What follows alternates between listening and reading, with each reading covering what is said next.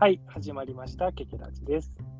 ラジオはゲームやアニメについて楽しく語っていこうという番組です。ということで、本日話すのは、もう今日はあんまり話す気がありません、KK と。はい、えー、明日稲刈りで、あ、いや、明日田植えでもうすでに疲れてます。たつきです。よろしはいくお願いします。ます。ということでね、もう今日は疲れているたつきさんにいっはい。ぱい喋らせようということで、ひどい。はい、こっち、こっちとら農農繁期なので、はいはいはい。えー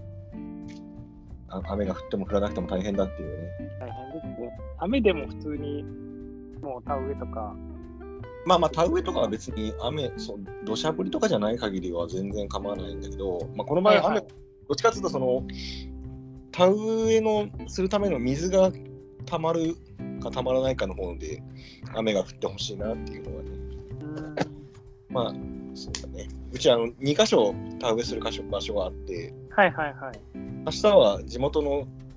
田んぼの田植えをするんですけど、もう1箇所ね、別のちょっと遠いところ、遠いところというか、30分ぐらい離れてるところにもう1個田んぼがあって、そこがまだ水が来なくて大変だなっていうのうんがありやす。はい。頑張ってくださいということで。ます。もう、今日は気合を入れるドリンクを、はい、使います。まあ、はい。そういうわけで、はいまあ、たたつきさんもね、もうこのラジオ、もう気づいたらレギュラーみたいな感じにはなってるのでもう本、当だよ、もうあのゲストですっていうのももうなんかめんどくさくなってくるぐらいの感じです。まあねええで、たつきさんのね、好きな話もたまにはさせてあげようと言いつつ、自分がちょっとあんまり喋ることをちょっと考えるのが、よくない？ね、ちょっと本音も少しありつつっていうことで、今日の話題はもう、まあゲームやアニメについてっていつも最初言ってるけど、もうゲームやアニメ関係なく、はい。一番、まあ、もちろんアニメも好きですけど、まあ、アニメとか関係なく実写の映画も、はい。実写の映画、映画だったら実写の方が見てますよね、まあ、あーまあ一応、まあ数的には。そうだね、アニメ映画を意識意識的に見に行こうとはしてるけど、まあ、それはいはいはい。も、まあ、普通に気になるやつは見てるので、まあ、そもそも母数が実写の方が多いから、うんうん、そうだね。はい。ということで、まあ、たまには、とつきさんの好きなね、実写映画もの話もいいかなと思うけど、うん。まあ、とつきさんは知ってると思うけど、僕は実写映画は基本的に、あの、もう映画館で実写映画最後に見たのっていつかなっていうレベルなんで、あれ、ゴジラ見たんだっけ？あ見てないですね。ああ、じゃあ、じゃあ、まあ、あの、なんか、ネットフリックスで、そはいはいはい。の、もう、最近のでもないような映画とかを、うんうんうん。まあ、たまーに見るぐらいで、うーん。最後に映画館で実写を見たのはあったなもう5年以上前とかじゃないかなとかうんうん。思うけど、まあそんなレベルなんで今日はもうたつきさんにね、そううん好きなだけ、好きなだけというか、まあ、一応今年の。上半期はい。の映画、まあ何本見てるんですかっけ？ほんとね、さっき数えた40本以上は、一応映画見に行ってるっぽくって、はい。はいはいはい。なんで、まあ、その中で、まあ、いろいろある中でも実写映画を、のおすすめを、はいまあ、何本でもいいんで、好きなだけ、はい、おすすめを紹介してもらったらいいかなと思います。頑張ります。はい、ということで、まあ、今日は、はい、まあ、ケッケラジと言いながらも、ここからは、きラジオですね。はい、気が重い。おはい。任せしますね。はい。じゃあとりあえず、えっと、自分がその見た映画の版権を、えー財布に溜め込んでいるので、はいはい。今それを、えー、と引っ張り出してですね、えー月別に分けて、まあ、とりあえず1月に何見たか、見たうちでおすすめなんかあるかなっていうのを眺めてるんですが、えーっとですね、1月は、まあ、メジャーどころというか、対策で言うとですね、ハウス・オブ・グッチっていう、えー映画がやってて、あのリドリー・スコット監督ですね、あのなんだっけ、エイリアンとか、あそこら辺の大変有名な 監督が、がまあ、いわゆるあれですね、あのファッションブラファッションブランド、グッチってあるじゃないですか。はいはい。うんうん、あれの創設者の一族の、えっと、3代目の社長の、えーマウリツィオ・グッチの殺暗殺事件っていうのが実際にあったので、それがどういうことだったのかっていうのを元にしたドラマ、サスペンスドラマみたいな感じで、うんうん、なんか、そうですね、いっぱい金持ってるところでも大変だなっていうのが あのあるんで。す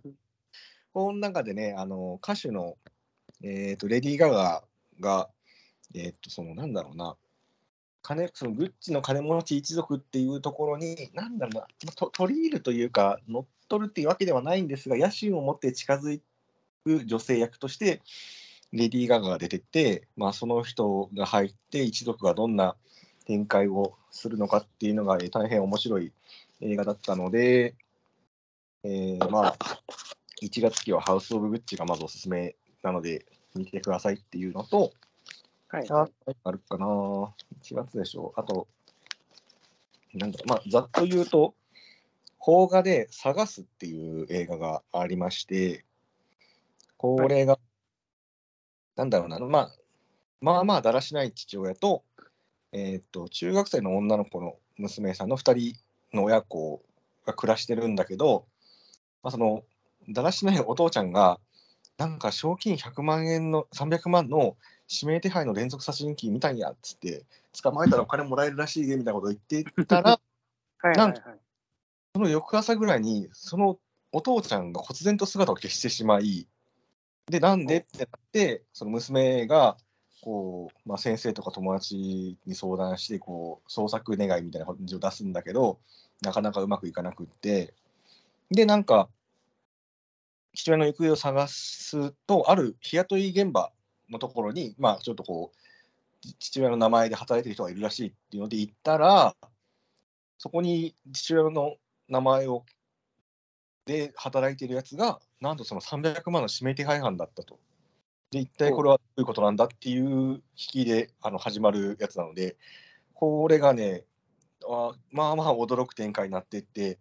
最後はね、あ、あこんな話になるんだっていうのが、もうあの、ちょっと今、あらすじだけでも惹かれた感じがすると、興味を持った感じがするんで、まあ、これはいははいはいはい。普通にあのおすすめなので、はいはいはい。探すですね。えーえ、サスペンス、ミステリー。そうですね、ヒューマンサスペンス。うはい、ーん。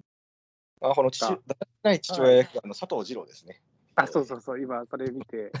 だらしないい役があってそうだなって思いましそうそう、合ってる合ってる。あの、すげえくだらないあの口、口をチパチパチパチパするっていう、すげえしょうもないギャグをね、やってね、た。はいはいはいはい。それが最後にすごく感動的な要素になって、すごくびっくりするっていうのがあるんですうが、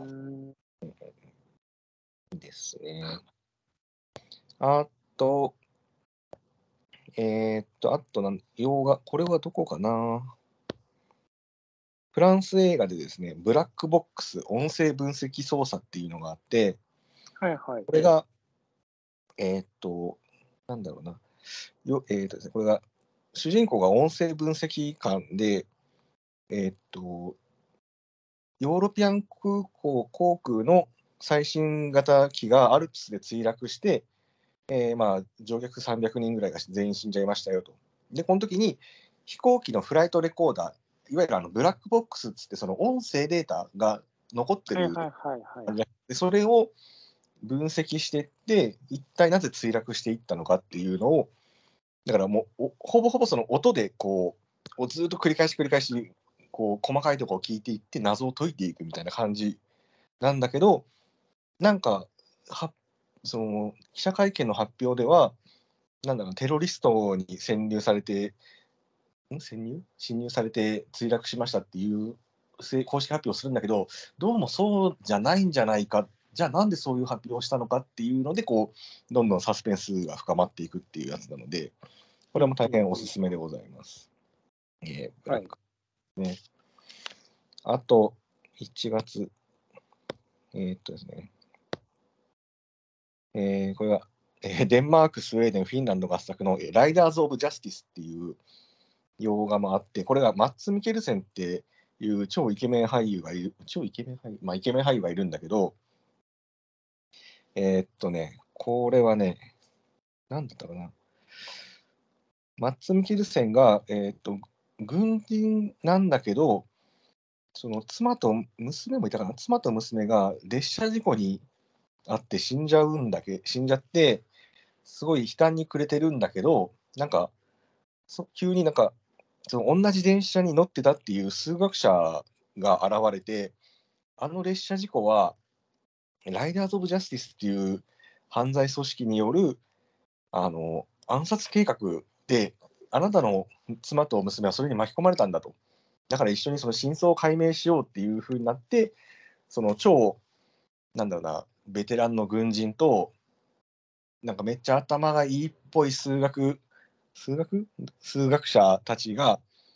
タッグを組んで真相に迫っていくのだが、みたいな感じで、これもあの、これも最後まで見るとね、あそういう結末っていうか、そういう話だったんだっていう驚く展開になるので、驚く展開になるのっていう進め方もないと思うんだけど、おすすめですね。このペースでいくとすげえ増えてくるような気がするけど、まあいいか。とりあえず、ミステリー、サスペンス、うんうんうん。そこら辺が多いなそうだ、まあだ、だって、あとはね、スパイダーマンとか今更進めなくていいと思うんだけど、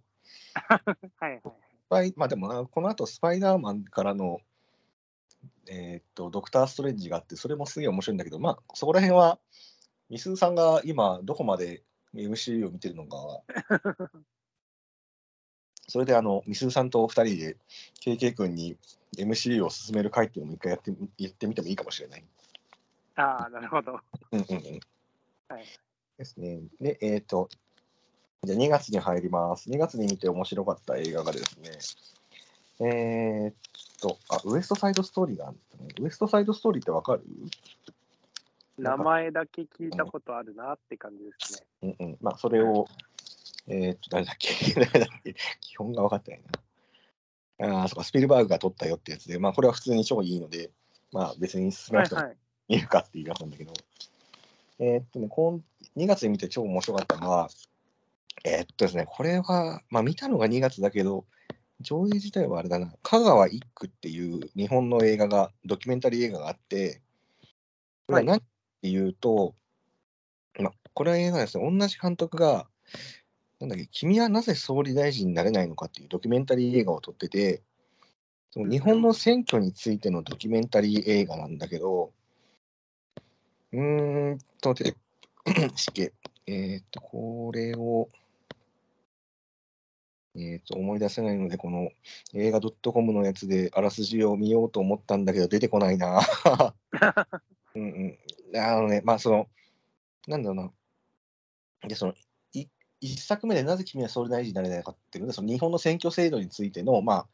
どうなんみたいなやつを取って、その後に、その香川一区っていうところで、その、同じ、えーっと、政治家の人が選挙に、あのー参加するときにどうなるのかっていうのを、ドキュメンタリー映画で撮ってるんだけど、その1本目で、その、なんだろうな、対抗、まあ、同じ選挙区内の、まあ、競争相手というか、が、まあ、自民党のなんとかって人で、なんかその、もうすでにこっちを目の敵にしてる感じがあって、その、まあ、その、まあ、大体そういうのって、その、公平さを期すために両方が映すじゃないですか。はいはい。うん、そしたらその自民党側の方をこうカメラ持ってる、まあ、ドキュメンタリー映画だから、あの別にで、ね、選挙演説とか普通に外でやってんだから、撮っててもいいじゃんっていうのに、なんか、すげえ言いがかりをつけてくるおじさんとかが出てきて、なんだそれはみたいな感じで、で、なんか、お前ちょっと名前あと電話番号教えろよみたいな感じで、こうすげえ脅されたりするんだけどっていうのがあって、うーん、怖いなっていうのが、えー香川育ですね。で、しかもこれが、最終的にその選挙の結果がどうなるのかまだはなあるので、うん、まあね、なかなか、なんなんだろう、政治にあんまり自分もあの無頓無頓着というか、大変不勉強で、あんまり意識を持って見てないので、こういうのを見ると、うん、ちゃんと考えなきゃいけないなっていう、大人だし、みたいな感じになるやつですね、香川一区ですね。で、あと、えーこれはですね、これインド映画だったかな、グレート・インディアン・キッチンっていう映画があって、これやっぱインドインド映画で、なんだろうな、えーっと、インドの、まあ、結構街中ので暮らしてた女性が、まあ、割とその、インドの、まあ、向こう、まあ、い一応、スタルタっぽいんだけど、カースト制度っていうのがインドはあるじゃん。はいはいはい。なんかその、カーストの高い同士が結婚してるんだけど、嫁さんが割とそのリベラルな町出身の人で、旦那のところが、なんか結構そういう、まあね、僕も割とそっちの寄りなんだけど、こう、男性優位主義というか、なんか、男が座ってたら、あの、女女性が料理持ってくるみたいな感じの、あれなんだけど、はいはいはい。うんで、その中で、あの、そうですね、これ一応、話がな、ある一組の夫婦の姿を通して、インドの中流階級に根強く残る、えー家長家父長制やミソジニ、女性嫌悪ですね、を鋭く描き、インド本国でも女性観客の支持を得て、口コミで話題と評判が広がった一作なので、その、そのグレート・インディアン・キッチンっていう、そのまあ、インドの台所の中で、うん、にぐらいにしかこう居場所に押し込められた女性の、なんだろうだけどそのインドのそういうところの女性がどんだけ大変な目になってるかみたいな感じのドキュドキュじゃドキュメンタリーじゃねえな、まあ、そういうドドラマ映画なんだけど、だからその、で、しかもなんかこう、なんだその、飯とか作ってると、親父、この、あの、旦那の親父が、あの電気釜で炊いた米はやっぱダメだなっつって、あのかまどで炊くこと言うような感じのやつで、マジあのクソめんどくさいんだけどみたいな感じになってだ、で、本当にもうどんどんどんどんキッチンっていうか、その、なんだろう、裏側でしか、なんだやること、裏側で、なんだろうな、お産丼をすることでも一日が暮れてしまい、なんか人としてのなんかやることが全くできなくなっていく女性があってででそういうのは全部女性に任せててその旦那と親父は朝からあの新聞ゆっくり読んでヨガやってめっちゃこう でなんか寄り合いで集まってガヤガヤやってて大変なんか楽しん楽しんでるというかマジめんどくせえなっていう感じになってってでその中ですごくフラストレーションが溜まっていく女性がどうなっていくのかって感じなんだけどはいはい。で俺見に行った時にそのなんか洗濯機はやっぱダメだよねみたいな感じで言われて手で洗わなきゃって言われて したらそのはい言った主人公の女性が外に出てその洗濯物を、まあ、洗った後その水を飛ばすために岩岩にパシンパシンパシンパシン叩きつけててでそこでみんな観客は笑っててあのもうなんかむちゃくちゃ言われて腹立って叩きつけてんだなとか思ってたんだけどあのその後続き見てたらどうもその パシンパシン叩くのはそういうかわしかし方らしくってあこれ普通にやってるんだっていうのがちょっとあったんだけどうーん。でなんかそのキッチンの配管下水がちょっと配管が破れちゃってあの直してほしいんだけどなんか旦那があんまりもうキッチン周りのこと全く分かってないのであのあなんか修理業者読んどくよって言って全然読んでくれなくってでそこにしょうがないからあのバケツを置いてまあなんだろうな使ってないマットみたいなやつを置いてで染み出したやつをこうあの受け負ってんだけど、まあ、それびしょびしょになるから毎日取り替えなきゃいけなくってみたいなやつがあって。で、そんなマジ嫌だわっていうのがもう最後にすごくやったーっていう あの、うんうん、し仕返しというかあれがあってもうこんなとこはいや嫌だっつって嫌だなっていうなる。はい。ですね。あの今日今日だっけ？あの KK 君に貸した「セクシー田中さん」って漫画も。ああ、はいはいはい。あれもなんか、こう、そういう男性優位的なところからの目線で女性を見てる人たちがいるなっていうのが、そういうのを、まあ、僕はそういう男性中心的な社会の男性としているので、めっちゃ気をつけなきゃいけないなと思って、そういうのをなるべく見るようにしてんだけど、怖い怖いと思ってね、これはもう、あれですかね、胸くそ悪い感じはあるけど、最後はすっきりする。さ最後はもう、やったーってなりますよ。やったーまあまあまあ、まあ、そこはいいから、その、こんな家出てったるわみたいな感じのいい感じになりますので。ああ、はいはいはい。ですね。で、あともう、そうだ、2月は、えっと、パーフェクトケアっていう洋画があって、えーっとね、あってって言っておきながら見つからないね。これがロザムンド・パイクってすげえ顔がよくって頭がいい女性が、あそうですね、これこ超怖いんですけど、えーっとですね、この人は、まあ、詐欺師で、この主人公の女性ですね。えーっとね、判断力の衰えた、えー高齢者を守りケアするっていう仕事な法定後見人なんですけど、この人が、あのなんだろうな、裏で医師や介護施設と結託して、高齢者たちから資産を絞り取るっていう作業をやってて、なんか、もなんだろうな、すげえ高級な高齢者介護施設なんだけど、あの、なんなんその、その、年寄りに判断能力がないっていう判決を下すと、その本人の意思に関係なく施設に入れられると。なんかそんな感じの、うん、法的なあれを使って、はい。がガンガン そのそういう判断を下された年寄りを介護施設に送り込みでその人の家やあの財産を全部絞り取るという恐ろしい 主人公の女性なんですがある時その女性があるおばあちゃんをいつものように詐欺師とし詐欺でこう介護施設に送り込んだんですが実はそのおばあちゃんがそのなんだもう身寄りがないと思っていたらある裏社会とつながっていて 恐ろしいところに、あのつながっていき主人公にもその手が魔の手が忍び寄ってきてみたいな感じになるんだけど、まあ、これがねその主人公のロザムンド・パイクが演じる詐欺師がですね全く引かないっていうのがあって あの、どんどんそういうのにどん渡り歩いていってもうなんかもう誘拐されてなんだろうななんだろう山奥の工事現場で手足縛られて椅子にくくりつけられてるところまで行くんだけど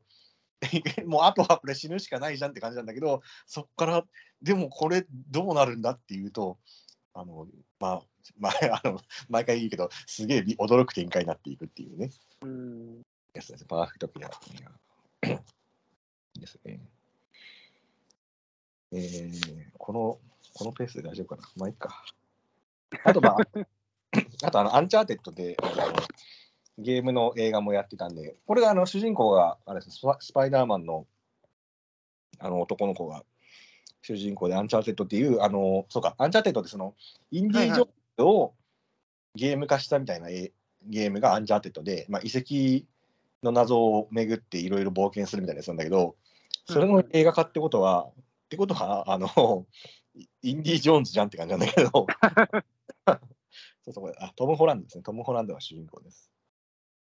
ね、普通に面白かったんで、なんか最近ツイートではい DV はいかなんかで見るかな。ですね。で、これが2月ですね。あと3月は、あ、ザ・バットマンがありましたね。ザ・バットマンも見ました。ザ・バットマン、今回、あの、えっと、リドルっていう謎解きの知能犯が、あのまあ、原作で、まあ、大体原作にいるんだけど、まあ、それが映,、はいはい。映画に、まあ、俺あんまりそんなに DCA が詳しいわけではないので、まあ、珍しく出るなと思って。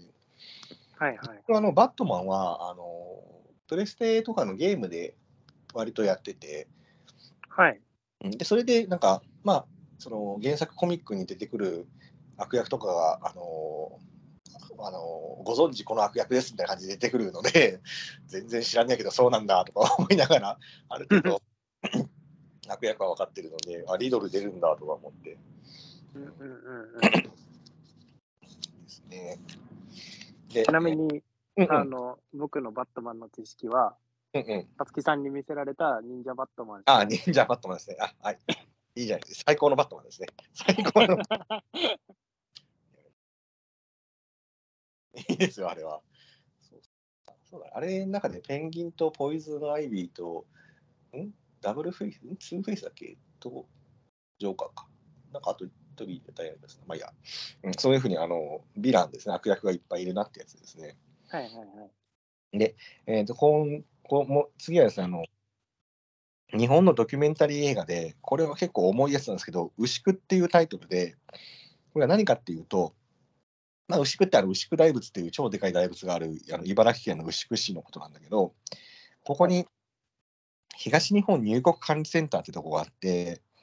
でそこってそのあの在留資格がない外国人とか、あの国外退去を命じられた外国の人を不法滞在滞在者として強制収容されてるんだけど、でその人たちがなんでそこにいて、なんでそういうことになってるのかっていうのを、えーと、これ海外のアメリカ人のトーマス・アッシュ監督が施設の厳しい規制をくぐり抜けて当事者たちの了解を得て面会室での証言を隠し撮りで撮ってるっていうドキュメンタリー映画でこれが、うん、そのなんだっけ昨日か今日かも愛知かどっかのだからその強制収容所でなんかハンガーストライキしてて死んじゃった人たちとかなんかなんだろうな、管理官からものすごい暴力を受けて、なんか、うん、死んだりとかっていうのがある中で、その難民とかそういうのの受け入れるって対外的には言ってんだけど、実際日本に来た時にどういうふうに扱ってるのかが、あの、うん、こういうのは、なんだろうな、うん、たうん、見ててすごくあの心苦しくなるし、これもやっぱ選挙行かなきゃなって思うんですけど、で、はい、これをですね、見に行った時に、チケット買おうと思って、牛久1枚って言ってたら、隣にいたおばちゃんがですね、和牛1枚って言ってて、ん？って思って そのスタッフの人が、えー、っと牛久ですね、あ、はい、それそれって言ってるんだけど、さっきも言った通り、その牛久市にある入国管理センターの話だから牛久ってタイトルなのに、このおばちゃんは何をどう、っていうか、その、なんだろう、この映画を見たいと思って、このタイトルなんだろうな、それに興味がある人は、あ、牛久なんだなって思うはずなので、どどういうあれで和牛って思ったのかがね、すごく謎があ なんか、なんだろうな、こういう話の映画だから見た方がいいよって言われて、タイトル覚えだったのかなとか思って、うーんっていうかね、ちょっとあの話、作品の重さとは全然関係ない変なあの思い出があったっていう。はいはい、あと、あ、そうですね。これ今、あ、そうか、もう今3月か、3月の映画ですね。3月はですね、えっ、ー、と、映画おそ松さんを見に行きまして、はい。実写版ですね。実写版おそ松くん、おそ松さんか、おそ松さんですね。これが、えっ、と、なんだっけ、スノーマンか。スノーマンっていうアイドルグループがいるらしく、わかる？ケイケ君。名前だけ。名前だけ。でもなんかスノーマンって8人か9人かなんだよね。で、名前しか知らないんで。で、そのうち6人が、いわゆるおそ松さんメンツをやって、で、残り3人が、まあ、違い分けてんだけど、その、なんだったっけな、これ何だったっけな、その、まあ、いわゆるアニメ的なおそ松さんの展開の中で、でもその、はい、なんだろうな、もう実写映画とか、すごいメタ的な話なんか実写映画って言われても、俺たち、ムツゴって言われても全然顔違うのに、パーカー、色違いのパーカー着てるだけで、ムツゴって設定無理があるよねみたいなこと言ってて、あだから、まあ、おそ松さんだし、メタ的な話すんなとか思って、したらなんか、朝一でパチンコ屋に並んでんだけど、その中で、あの、俺がこの場所取りしてたんだっつって、なんか、すごいくだらない言い合いをするんだけど、その話の流れで、プレなんか、一人が、あの、パンツを抜き出して、その場でうんこをしようとするっていう展開があって、あの、今のアイドル大変だなとか思いながら見てたんだけど、はいはいはい。で、そしたらなんか、そのお粗末兄弟に、なんか死んだ息子と顔が一緒だから、誰か一人養子にしたいっていう超金持ちが現れ、で、なんか俺が、俺が養子になる養子になるって言って、なんだったっけかな。な、な、なぜか、その、自分が一番マシだっていう点、思わせるために、な、ななんか、ちりぢりになるんだけど、それぞれがいろんな日本の映画っぽい展開の別の話になってって、なんか一人は、まあ、キラキラ青春ものになり、一人は、なんだっけ、ホストのナンバーワンホストになり、もう一人は、なんだっけかな、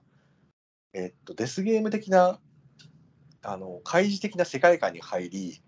ななぜか十四松だけがあの時代劇の世界に入ってあの七人の侍的なことをなってるんだけどでだかはい。ら日本映画あるある的なパロディになっていくのかなみたいな感じであのなんか意外とそのコメディとしてすごくいっぱい考えたんだなって感じがあってでなんかその中で3人の物語終わらせ師っていうやつが出てきてこの話を終わらせるためにいろいろ展開をするんだけどそれを上回るおそ松たちがもっとなんか変な話を続けさせたいっていう 攻防になっていきこの話どうなるんだっていうので意外と実写映画としてはなんかアニメの実写映画とかっていうよりもあおそ松さんの実写映画って感じっていうすごく変な話でしたね。これは うん、あのネットフリックスとかで入ったら全然見てもいいかもしれない。うーん。ね誰がこれ見に行ったんだろうな、本当に。本当に。でまあ、3月はそんな感じかな。えーっと、あ、4月俺意外と少ねえな。うん。だんだん少なくなってますね。うんうん。4月なんか忙しかったのかな。うーんと、4月はナイトメアアリーっていう、えー、これ誰だっけ？デロトロかな？あ、ギレルロ・デロトロ監督ですね。えっ、と、まあ、ジャンル映画が好きな、ジャンル映画が好きな、あの、シェイプ・オブ・ウォーターっていう半魚人と、あの、口が、あの、喋れない女性の、あの、交流と、あの、愛を描いた、す素晴らしい監督なんですが、この人は、えーっとですね、まあ、原作があるんだけど、ある青年が、なんだろうな、その、サーカス団みたいなやつに入ってって、なんだろうな、その、独身術というか、人の心を読む技みたいなやつを使って、のし上がっていき、そして、あの大変な目に遭うみたいな感じのやつを、えーすごく、あの、いい絵作りの中で展開していって、大変に面白かったやつですね。えーぼんやりしてますね。あと、モービウスっていう、これ MCU だっけ？スパイダーマンの敵役として出てくるモービウスってやつが主人公のやつなので、まあ、いわゆるあのベノムとかあんな感じのはいはい。スパイダーマン関係と、えーっと、いわゆる MCU、マーベル・シネマティック・ユニバースって、ちょっとこう関係性が複雑というか、スパイダーマンだけがあまりにも売れすぎてるので、スパイダーマン周りっていう MCU 派生なんだけど、MCU の方、マーベル・シネマティック・ユニバースとはちょっと違う感じの距離感があるんだよね。だから逆に言うと、スパイダーマンがマーベル・シネマティック・ユニバースに出たのは、なかなか、まあ、それだけで人ニュースになってたんだけど、なので、まあ、モービウスは、まあ、まあ、まあ、まあ、そんな映画があったなって感じですね。でえ4月はですね、えっと、ハッチング・ウカっていう、これはフィンランド、フィンランド映画ですね。でまあ、これが北欧ホラーというか、なんというか、フィンランド製ホラーなんですけど、えー、とこれが主人公の女の子の家庭がなんかなんだろうなフィンランドの素敵な家族家庭 YouTuber でなんかお母ちゃんがなんかうちのあの素晴らしい家族みたいな感じで、あの動画を撮りそれを YouTube にアップして、あのキラキラしたやつで自己顕示欲自己顕示欲を満たそうとしてるんですがその中、その主人公の一人娘、一人娘じゃないな、弟みたいな娘が、えーっと、新体操だっけかな？体操か、体操をやって大会に優勝を目指す日々を送ってるんですが、なんかその、一回その中で、家の中にでカラスかなんかが乱入してきて、あの、ひとしきり暴れ腐った後、お母ちゃんがそれをこうカーテンがなんか布でこう包んで、捕まええー首をへし折って捨てるんですが、で、なんか夜中になんかすごくカラスの鳴き声がして、なんだなんだって言ったら、どっちだったかな、なんかゴゴミ箱に捨てたはずの鳥がいなくなり、で、森の奥の方に行くと、なんか小さな鳥の卵があって、で、娘がそれを持って帰って、まあ、その家庭的、その YouTube での家庭としては素晴らしいって感じなんだけど、やっぱちょっとこう、ところどころに家庭内になんか嫌だなっていうところがあって、でそのストレスがあるので、あるのでっていうか、娘がその卵を、まあ、ベッドの枕の下で温めて、ちょっとそれを心の拠り所にしているんですが、その、えー卵がどんどんどんどん大きくなっていき、でそこから何が生まれるのか、そして生まれたものがどうなっていくのかっていうのが、その、なんだろうな、その、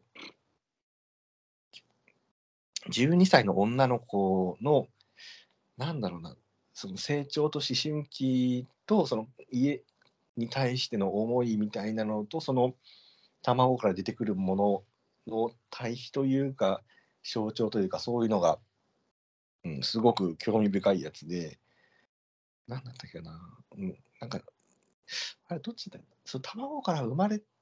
たものを隠すためにベッドの中に、どどうだった？どういうた？かね、なったんだけど、で、ドタバタしてたら、親がこう覗きに、お父さん覗きに来て、どうしたの？みたいな感じでやってたら、そのベッドの中にちょっと血が垂れてて、で、お父さんがそれを見て何かを察するみたいな感じのシーンがあって、あ、なんか、これってそういうのの象徴でもあるのか？みたいな感じの、うん、思いがありまして、これは大変不思議で面白い映画なのではいはいはい。ですね。ハッチング、ウカです。なんか、これ予告を見た気がするけど、すごいなんか不気味なうん、感じ。まあ、ホラーですよね。うん、ホラーではあるね。うん、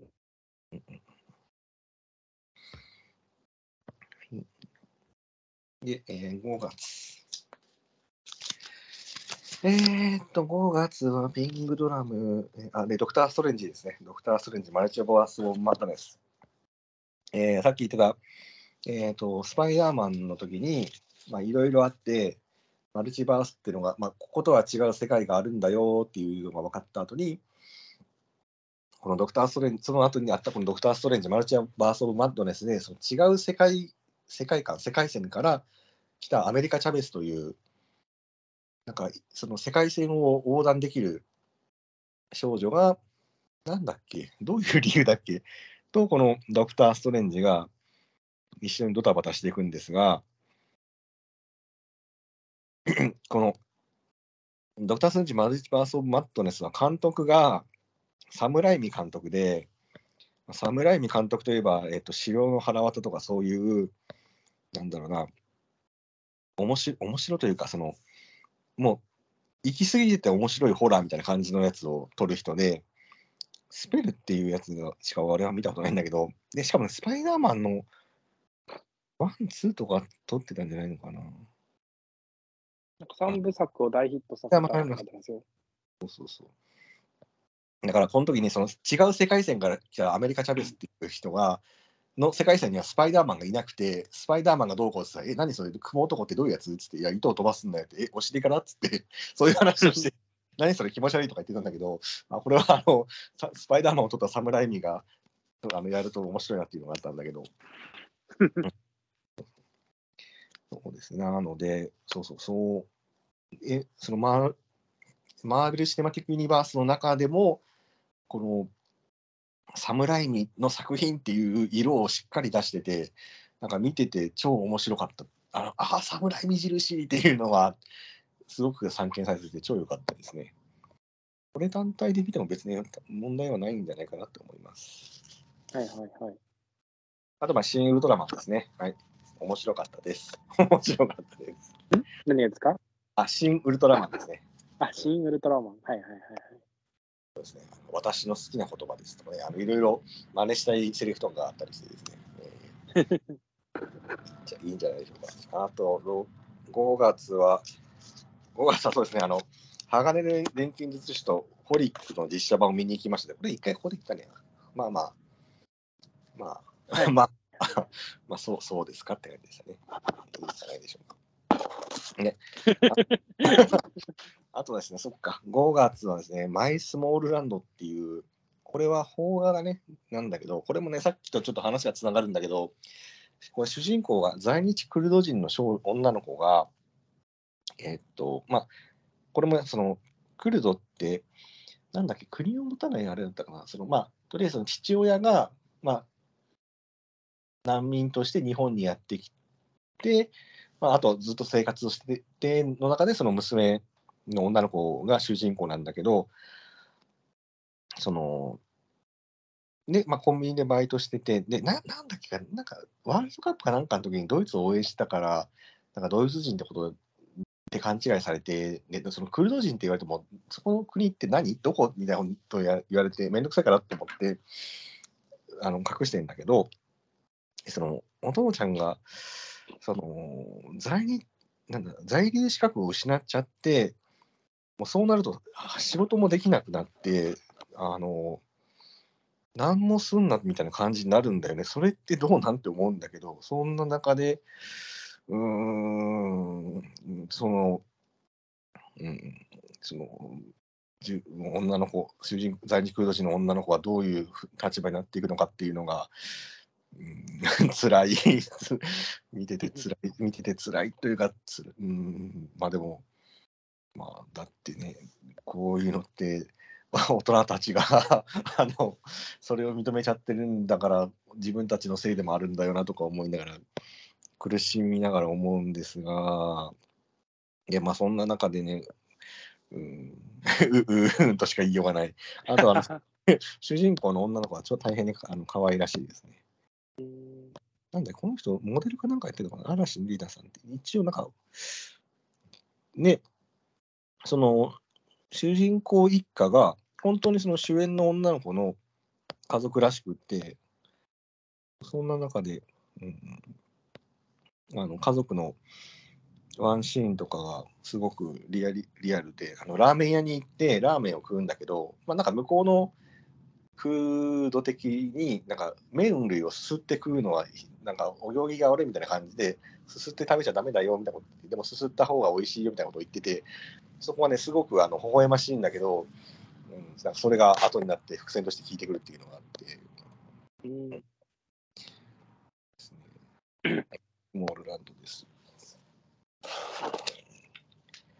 よし、6月まで来たぞ。6月まで来たぞ。ああ。えっ、と、あ、6月に入って真っ先にトップガンマーベリックに行きましたね。あ、言わずとしてたあのトトム・クルーズの主演作品の続編で、まあ、飛行機乗りの、えー、トム・クルーズが、えー、頑張る話ですね。で、これ、やっぱね、あの、だってこれ1作目って1986年だから、僕、4、5歳ですね。わかまあ、見てないんですけど、前の話は。はいはい。もう、これね、コロナ禍で2年ぐらい延期してたんだけど、まあなんか、見に行くとね、いやーなんか、今時その80年代の王道ハリウッド映画っていうのをまっすぐ本気で作ると大変にやっぱ王道は面白いから王道なんだなっていう感じですごく面白かったですね。うんうんうん、で、なんかこれ普通、まあ自分これ、あれか、近所のイオンで、イオンシネオで見たんだけど、なんかまあ IMAX レーザーとか、あとなんだっけ、えっ、ー、と、ももちかなんかにその 3, 3画面、横にもう2画面あるみたいな感じの上映形式あるらしく、まあ、それで見たら大変するんじゃないのかなとか思うんだけど、はいはい、まあ、僕そこまで思い出ないので、え えー、って思いながら、まあまあでもめちゃくちゃ面白かったんで、ぜひ映画館で見てほしいなっていうのがあって、あとはあれですね、なんか、なんかさ、これは月曜日か、月曜日にちょっと作業がなくなったんで、なんか映画見に行こうかなと思って見に行ったのが、派遣アニメっていう日本の、えー、邦画ですね。邦画で、はいはいえー、これがですね、まあ、辻村瑞希って、まあ、直木賞作家が原作のアニメ業界で働く人々の姿を描いた小説、派遣アニメを映画化。えーと、地方公務員からアニメ業界に飛び込んだ新人監督、斎藤瞳は、えー、デビュー作で憧れの天才監督、大地千春と業界の覇権をかけて争うことにって感じで、なんかまあ、新人、えー、っと、新人監督の主人公と、このね、憧れの天才監督、大地千春が、それこそその、ピングドラムとかの、えー、っと、生原邦彦がモデルなんじゃないのかって感じの、その、まあ、すごく世界観がはっきりした特徴的な監督で、で、まあ、いろいろあってなんだけど、で、パンフレット読んでたら、その、王子千春役の人に、このアニメを見てくださいって言われて見せたのが、えっ、と、ウテナ、少女革命ウテナと、ピングドラム、ピングドラムと、あと魔法少女まどかマギ方だっただったらしくって、まあ、その、思って、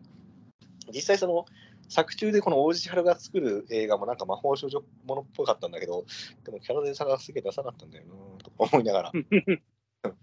で、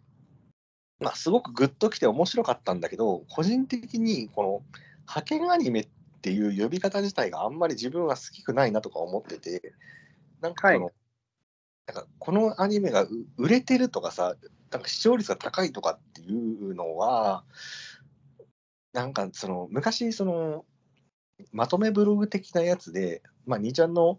なんアニメスレッドの反応をまとめて、なんかこんなんでしたみたいな中で、なんか今年はこれが派遣だなみたいなことを勝手に言ってるやつらの単語だったよな、これって思って、好きくなかったんだけど、でも、すごく評判いいし、よくよくこう思い返してみると、この作中の中で、えっ、と、まあ、その主人公が、えっ、と、作ってる作品を、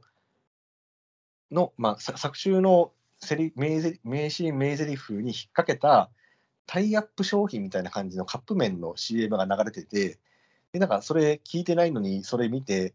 ちょっとそういうのやめてほしいんですけど、みたいなことを言うんだけど、ただなんか、プロデューサーかな？かなんかが、まあ、すごくくせ者で、有能なんだけど、くせ者のプロデューサーがいて、いや、あんたはそれが嫌って言うけど、どんなにいいものを作っても、届かなければ意味がないでしょ。だからこういうのはちゃんとなんか誰かに届くためにこういうのは必要なんですみたいなことを言ってて、それを踏まえると、まあそっか、だから届けるっていう、まあ伝わるために届けるためにそういうのをやるっていう世界観というか価値観の中でだったらこの派遣アニメっていうタイトルもというかそういう話でもいいのかみたいな、なんかその主人公とその憧れの監督が新作アニメを、まあ、裏を同同じ時間帯でやって、どっちが視聴率高いか勝負だみたいな話になってくるんだよね。はい。だからそれが視聴率勝負で、しかもそれがなんか電車の中吊り広告とかでどっちがあの視聴率が高かったみたいなことをとか、なんかネットでこんなんのバズってますみたいなことを言ってる展開があるから、それすごく好きくないなって思ったんだけど、まあ、届く届かないっていう風のをメインメインというか、うん、ちゃんと届くためにやってるっていう話になったら、まあ、それでもいいのかっていうのを、に、えー考えました。考えました。なので、まあ、ものは話的にはすごくいい、まあ、あの、なんだかんだ言ってうるっときてたので、いやまあ、面白かったです。よし、そんなもんです。そんなもんです。ああ、頑張った。なんか興味あったやつあった？今聞いた中で興味あるのは、はい。かな。タガスうんうん、はいはいはい。はちょっと、あ、こんなんかなーっていうのと、あのうん、まああんまり積極的に見るかわかんないですけどね。ネットフリックスであったら、あ、あ、見たら、見たら、みたいな。あインド映画ってあんま見たことないんですけど、うんうんうん。インド映画って言ったらやっぱ最後は音楽が流れたりとかあるんえっですか、とね、グレートインディアンキッチンに関しては全く踊りませんから、あそうなんですね。はい、これはド、映画にしては珍しく、そうそうそう。ちょっとどんなんかなーとは気になったけど。踊り系、なんかな。うんうんあ、おそ松さんをちょっあと、うんうん、どんどんなんかぐらいは。おそ松さんはね、なんか、酒飲みながら、パートナーと二人でこう突っ込み入れながら見てるといいと思うよ。そうそう、なんだっけ、あのね、嫌味とちびた役がね、なんだっけ、もう本当にあの、ハゲ、ハゲ面をかぶったアイドルの女の子がちびたやって、なんだっけ、なんとかって人が、出っ歯の、いや、嫌味か。なんかね、嫌味の人がね、出っ歯のやつを、こう、つけ場でやってて、今時そのデザインはねえだろうと思うんだけど、まあコメディだからいいのかとか思いながら、おそ松さんなら許されるみたいな。うんうん、今時ありそうですね。昔昭和の時代に明日の女王の実写映画をした時にあの断平の親父の前歯をグってやってて 明日の女王のそれはない、うん、まあ昭和だしなみたいなそういうのがありましたけども。うんうんうんうんねまあ、うん。機会があれば。やれば言いますはい。あということで、今、一応、あ別にあの前もって、ーうん木さんがこれ話すっていうのは言ってなかったじゃないですか。うんうんうんうんなんで、一応聞きながら、うんうんうんまあ、喋ったタイトルをメモしてたんですけど、うんうんこの今の4、50分、うんうん50分もないか40分ちょいぐらいで、うんうん何個喋ったんだろう ?1、2、3、今、この4 LINE で届いた。22個？おお、半分。ちょっと数え間違ってなければ ぐらい喋ってうんうんうんあんなかんの喋りますね。新ウルトラマン、ハガレン、ホリックのくだりはもう喋ってないもん、どうせだけどね。まあ一応タイトル言ったのだけは全部書書きました。まあ、あの、スッと流したのも含めると、まあね、20個ちょい喋ってるって、さすがですね。ああ、頑張りました。はい。まあね、また年末ぐらいになったらね、また、はい、たつきさんの、あの、下半期のね、おすすめ映画とかね。あ一応、あと、まあ、6月も終わりかけなんで、一応実写、あーまあ、その、何？今、じ今日、今日は実写の映画の話だけど、うんうんうん、また今度はアニメの映画とか、まあ、あとは、えっ、と、普通にテレビアニメ。のこととかはね、ちゃんと、あのまあ、実写アニメはちょっと僕、見見たの一作し一本しかないし、じ 実写、実写アニメ？実写、あ、違う、実写じゃない、アニメアニメ映画。ああ、はいはい。は、まあ、もう今期一本しか見てないし、1はいはいはい。ヶ月はもう一週かな喋ったんで、そうだね。またアニメ映画の時は僕は聞くだけにはなるんですけど、あれ、ソードアートオンラインのあ次のやつっていつだっけ？ああわかんないね。まださ、うーん、今年かな、どうなんだろう。まあ、ね、まあ、それは、したらね、まあた、また喋るかな。はいあ。はい。まあ、そういうわけでね、ちょっと、決めていきますね、じゃあ今日は。はーい、頑張った。はい、ということで、まあ今日は、今年の上半期の、まあ、たつきさんが見た中のおすすめ実写映画を話していきました。まあ、普段はね、あの、なんですかね、アニメとかゲームのことばっかですけど、まあ、うんせっかくたつきさん映画をね、あの、年間何本ぐらいですかね、100本前後はいぐらいは、まあ、見てるんで、はいまあ、実写映画のことをね、話してもらうのもいいかなと思って、はい。まあ、今日は こういう会をしましたと。まあ、決してあの僕が疲れてて何も喋りたくないとかそういうわけではないんで、自分でコンテンツくれ。そ ね、まあ、普段あんまり実写映画見ないよっていう人、うん。まあ僕以外にも結構いるんじゃないかなと思うんで、まあ、なんか興味があるのがあれば、まあぜひ、まあ映画では、もう今最後の方言ったの以外は多分終わってるのばっかだと思うんで、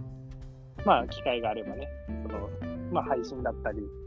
まあレンタルとかいろいろ見れる機会があったらぜひ見ていただけたらいいかなと思います。はい。はい。はい、ということで、今週も最後まで聞いていただきありがとうございます。来週もまた聞いてください。さようなら。だなー頑張った。